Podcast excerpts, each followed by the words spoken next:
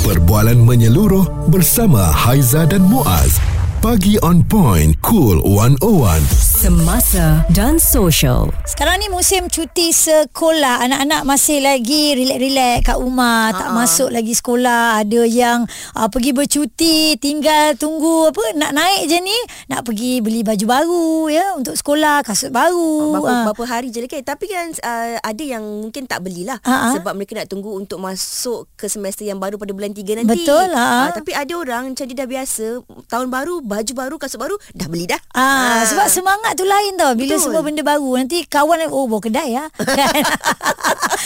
Tapi kan ada juga yang naik nanti di sekolah uh terus pergi asrama, boarding school. Ah waktu tu lah rasa macam ya Allah nak berpisah dengan mak ayah. Tak pernah ni. Sebelum ni memang duduk bawah ketiak je kan. Tiba-tiba dah berpisah. Bila cerita pasal asrama kan Haizat tak ada pengalaman tau. Tak ada. Ah, tak ada tak pernah masuk. Maklum lah kita biasa-biasa je. Ah. Ah, abang pernah lah tapi tak pernah tanya pun dia apa pengalaman asrama ke apa. Macam Fiza pernah masuk pernah, asrama? Pernah. Uh, masa tingkatan 4 Fiza pernah duduk di asrama. Berapa di, lama tu? Uh, sekolah mendengar teknik balik pulau. Oh, Pulau Pinang. Pinang. Uh, Okey. Kita nangis buat hari-hari. Oh, ni lah yang duduk bawah ketiak, ketiak ni. Tadi tu. Bukan bawah ketiak mak tapi bawah ketiak nenek. Uh, oh. Tapi lah masa zaman tu kan kita hmm. ni um, kalau nak balik daripada Pulau Pinang ke ke Kelang kan masa tu kan uh-uh. nak kena naik eh, jauh. bus, naik ferry dan sebagainya jauh. Uh, tapi saya kira kalau hari ni pendedahan dia lebih berbeza mm-hmm. anak-anak yang masuk asrama ni mungkin dah lebih matang dah ber, bersedia mm-hmm. tapi saya tak berapa bersetuju kalau ibu bapa ni yang paksa anak-anak mereka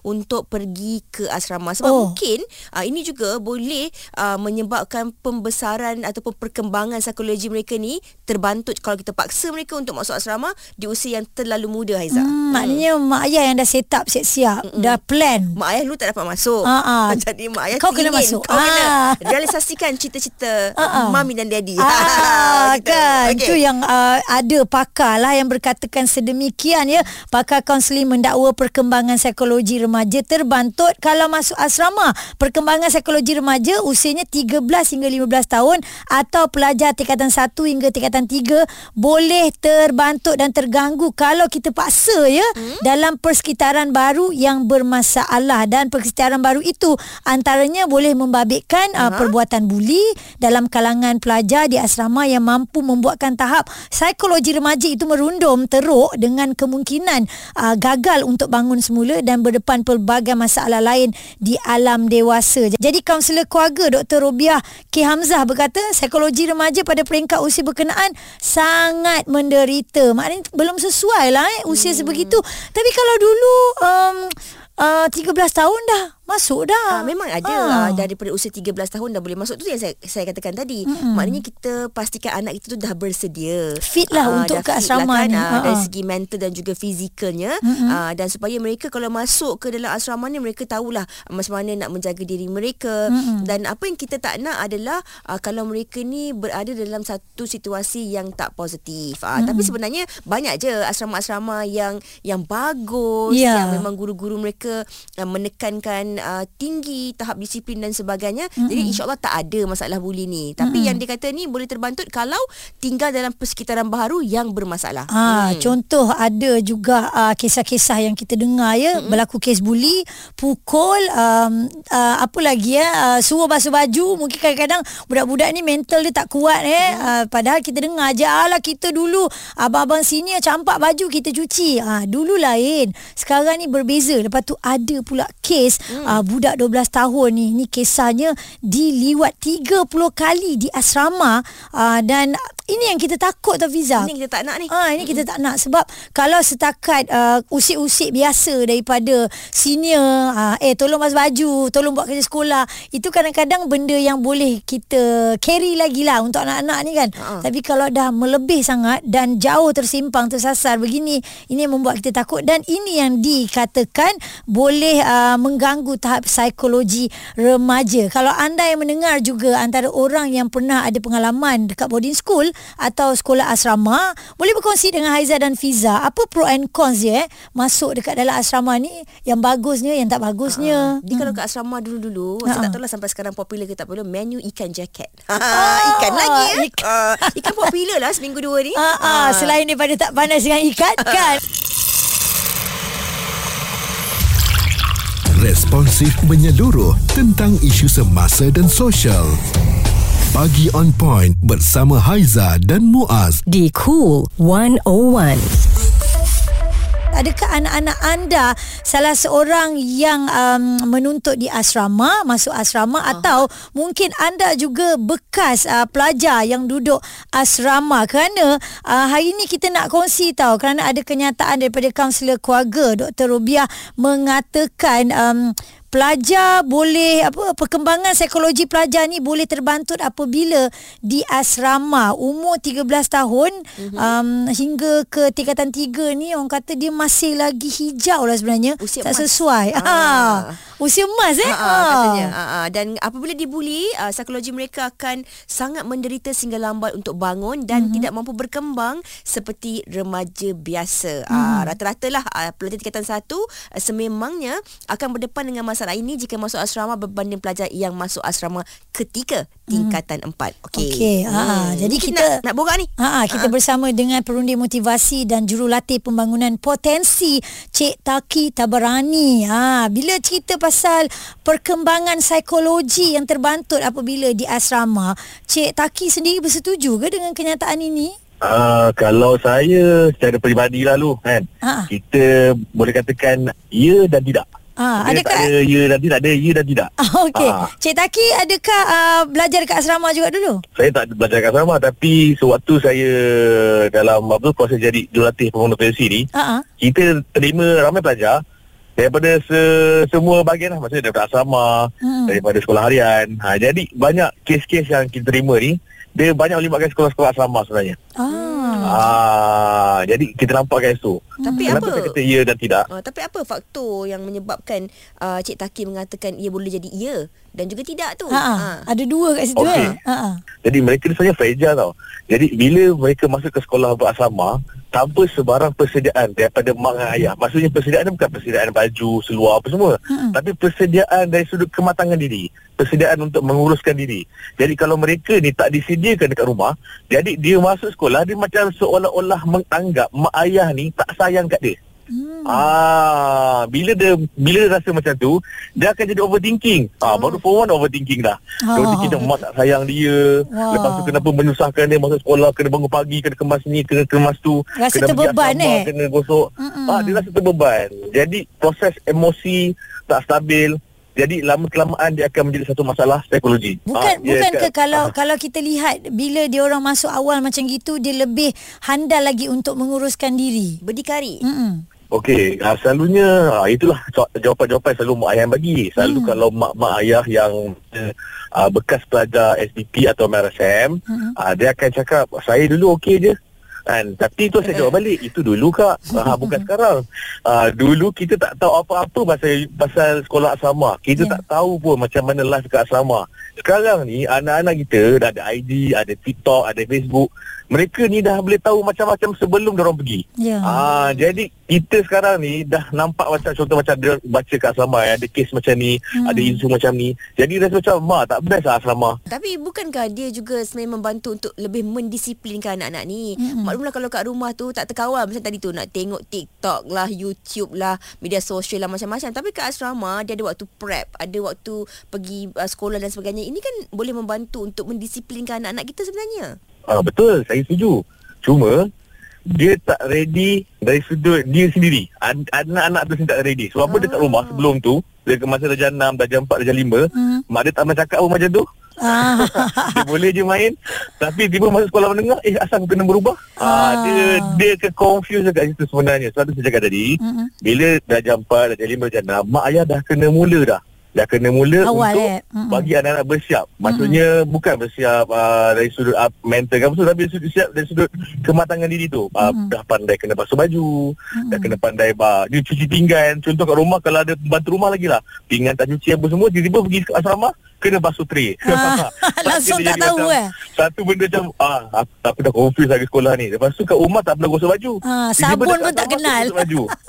Ya betul. Ah, Itu ah. yang kadang-kadang Kalau masa kita buat latihan dengan anak-anak ni Diorang bukan Bukan tak nak buat. Diorang nak Cuma diorang tak dapat reason. Diorang tak dapat sebab Kenapa? Kena hantar. Hmm. Ah, itu yang mak ayah kena ready juga. Yep. Ah, sebab kalau contoh mak ayah yang jenis short sendiri, aku nak anak aku sini, anak macam tengok potensi anak-anak, Mm-mm. kesian anak-anak nanti. Ah, daripada dia boleh buat langsung terus hilang potensi-potensi tadi. Okey, Ah, satu, uh, Cik Taki nak tanya. Kalau sa- Mhm. tingkatan satu sampai tiga belum sesuai lagi, agaknya tingkatan berapa baru boleh masuk asrama? Saya rasa tingkat bukan saya rasa lah tapi buat masa ni kebanyakan amalan-amalan sebelum-sebelum ni lah. Ha. Yang kita tengok tingkatan 4 tu kira dah ready Cun, lah eh? untuk masuk ke Hmm. asrama ni betul. Baik. Sebab tu kalau contoh macam sekolah asrama-asrama ni Hmm. uh, kebanyakan ni masuk kalau macam dulu setelah uh, PMR lah Mm-mm. Uh, maksudnya dia dah ada kematangan diri, dia dah boleh uruskan sedikit sebanyak. Jadi itu adalah satu benda yang bagi saya umur yang sesuai okay. untuk mereka masuk ke dalam asrama. Peronda motivasi dan juga jurulatih pembangunan potensi. Uh, pandangan beliau begitu. Suara serta informasi semasa dan sosial bersama Haiza dan Muaz. Pagi on point. Cool 101. Nak tahu benarkah perkembangan psikologi terbantut apabila anak-anak masuk asrama Uh-uh. lagi pula seawal usia 13 uh, maknanya tingkatan 1 hingga tingkatan 3. Uh, ada yang bersetuju, ada yang mengatakan tak sesuai anak-anak masuk asrama di usia yang uh, masih lagi muda. Usia emas, uh, eh? Usia emas tadi Kita kan. ingat usia 13. emas tu macam- warga emas eh. Ha-ha. Bukan bukan ni usia emas lah yang Okey. masih lagi muda kan. Ha-ha. Sebab mungkin mereka tak bersedia dari segi segi fizikal, mental ataupun mungkin mereka belum uh, pandai lagi nak menguruskan diri sendiri. Mm-hmm. Tapi tak apa Haiza, ini yang kita nak kongsikan. Kita dengarkan pendapat yang pertama tadi. Mm-hmm. Uh, kali ini kita nak dengarkan pula pendapat daripada seorang pensyarah kaunseling uh, daripada Fakulti Kepimpinan dan Pengurusan USIM iaitu Dr. Muhammad Zalizral Zakaria. Hmm, Hello. doktor, Mhm. ya. Doktor, uh, perkembangan psikologi anak-anak terbantut apabila masuk asrama lebih awal. Jadi pelajar asrama ni betul ke dia orang sebenarnya terseksa dengan jadual yang padat dan segala benda dia buat ditegur. Kalau kat rumah tu mak ayah tegur dia boleh buat dek je kan. Dekat asrama tak boleh ha. uh, sekolah berasrama ni adalah sekolah yang ada sistem dan sistem ini uh, secara jelasnya membentuk disiplin anak-anak sebenarnya. Mm-hmm. Sebab kalau duduk di rumah, uh, mak ayah kerja, dia balik rumah dia tak buat apa-apa. Tapi kalau di asrama ni Uh, dia ada jadual untuk dia mengulang kaji, ada jadual untuk kurikulumnya Hmm. dan sebagainya. Uh, mungkin uh, pandangan bahawa perkembangan psikologi anak-anak terganggu itu uh, di diwujudkan ataupun terwujud kerana kebimbangan apa insiden-insiden uh, bully yang berlaku uh, dalam kalangan beberapa sekolah kebelakangan ini. Hmm. Tapi bila kita lihat semula sebenarnya cerita bully ni bukan cerita baru dua hari. Betul. Ini dah cerita berpuluh tahun. Ya. Eh, kemungkinan yang yang berlaku adalah ini andaian saya eh bukan bukan satu kajian yang tepat. Kajian perlu dilakukan dengan lebih terperinci. Andainya ialah uh, ada kalanya anak-anak masuk ke asrama atas kehendak ibu bapa, bukan atas kehendak mereka sendiri. Jadi Ya, uh, proses belajar itu menjadi satu tekanan kepada mereka kerana mereka sebenarnya tidak mahu. Bukan dengan rela hati. Ha. Uh, tidak dengan rela hati tapi oleh kerana uh, uh, kalau saya sebut mengejar status anak berada di sekolah berasrama ni adalah satu yang mungkin dirasakan berstatus tinggi sikit berbanding anak di sekolah-sekolah biasa ni. Hmm. Okey, jadi ya, anak ini akan menjadi bebanan pada mereka lah. Sebab kalau dibandingkan, mungkin kajian perlu dibuat membandingkan anak-anak yang masuk ke sekolah asrama dengan kehendak mereka sendiri, mereka yang ingin, saya mm-hmm. mak ayah saya nak belajar di asrama. Mhm. Eh di sekolah berasrama. Jadi berbanding dengan anak yang Dipaksa. ayah dan mak menyatakan awak kena belajar di sekolah asrama, mungkin akan ada perbezaan uh, dapatan pada keadaan itu. Hmm. Uh, bila kita katakan uh, psikologi mereka terganggu, uh, saya rasa dia, dia dengan keadaannya dia jadi begini. Ada kalanya uh, setengah keadaan itu dia memang akan memberi impak sedikit negatif. Tetapi dalam secara keseluruhan impak positif itu lebih banyak berbanding dengan impak negatif yang mungkin peratusannya kecil. Dia macam kita makan ubat lah kan. Hmm. Orang kalau makan ubat kolesterol, dia ada sedikit gangguan kepada proses insulinnya yang mungkin akan mengganggu bacaan gula dalam darah. Hmm. Tetapi orang itu memerlukan ubat kolesterol itu untuk mengawal keadaan kolesterol dalam badannya yang kesan mengawal itu lebih penting berbanding dengan kesan uh, Sampingan. Sampingan yang sikit Gula. tu.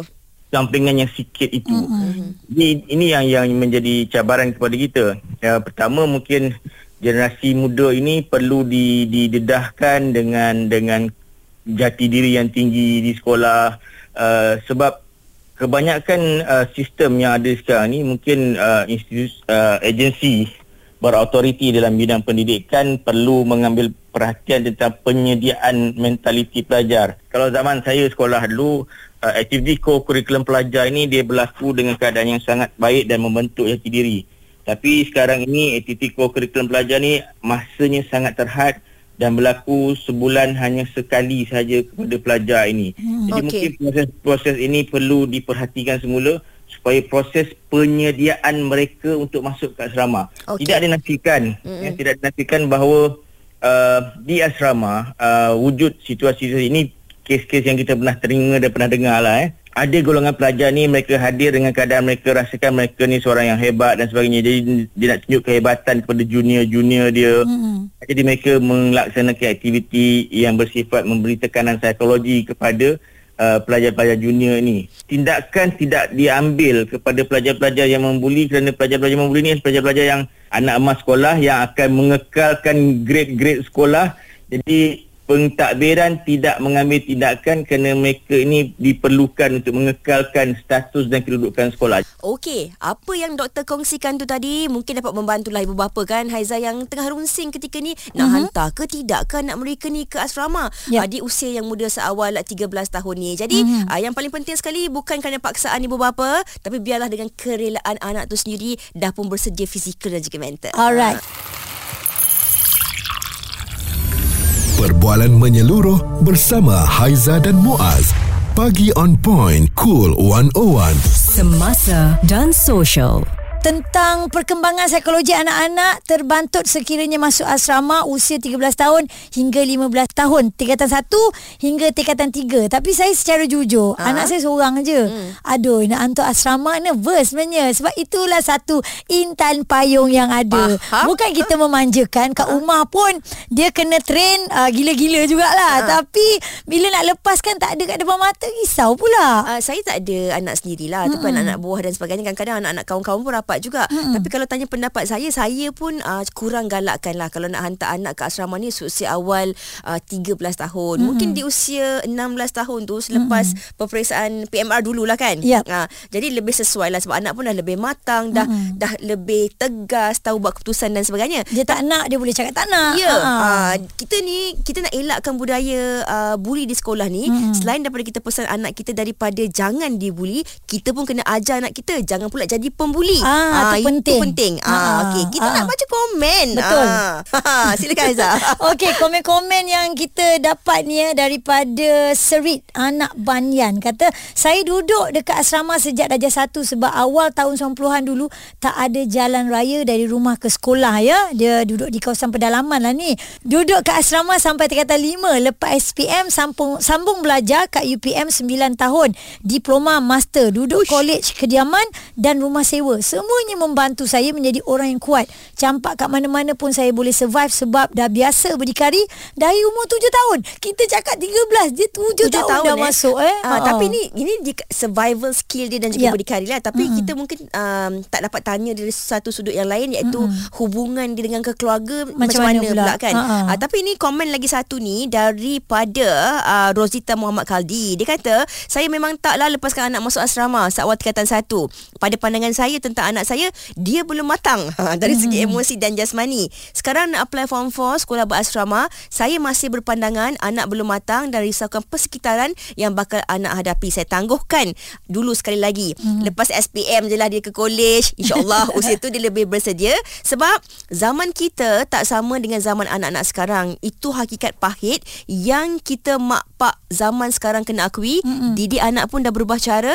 Tak boleh follow cara mak pak kita dulu. Hmm. Ah dia kata. Kalau kita nak cakap eh dulu lain sekarang lain pun dia kata lah dulu jangan bezakan lah. Betul? Kan ada cakap mm. macam tu. Okey, mm. daripada Hamizan, kebaikan masuk asrama ikut pengalaman lima campur 3 tahun. Maknanya 8 tahun eh. Dia kata yang pertama solat berjemaah hari-hari. Ni best. Ah, Hmm. basuh pakaian sendiri, makan ikut time, disiplin lah eh. Ah, kenal diri sendiri dan karakter orang lain. Jadi lebih berani untuk mengembara selepas habis sekolah. Ha, betul lah. Ini antara yang kita nampak kebaikan yang ada di asrama. Ini daripada Fazilah Musa. Dia kata, saya dan suami dulu budak asrama tiga. Oh. Ah, so, sebagai budak asrama tiga, saya menghantar anak-anak saya ke sekolah harian biasa je.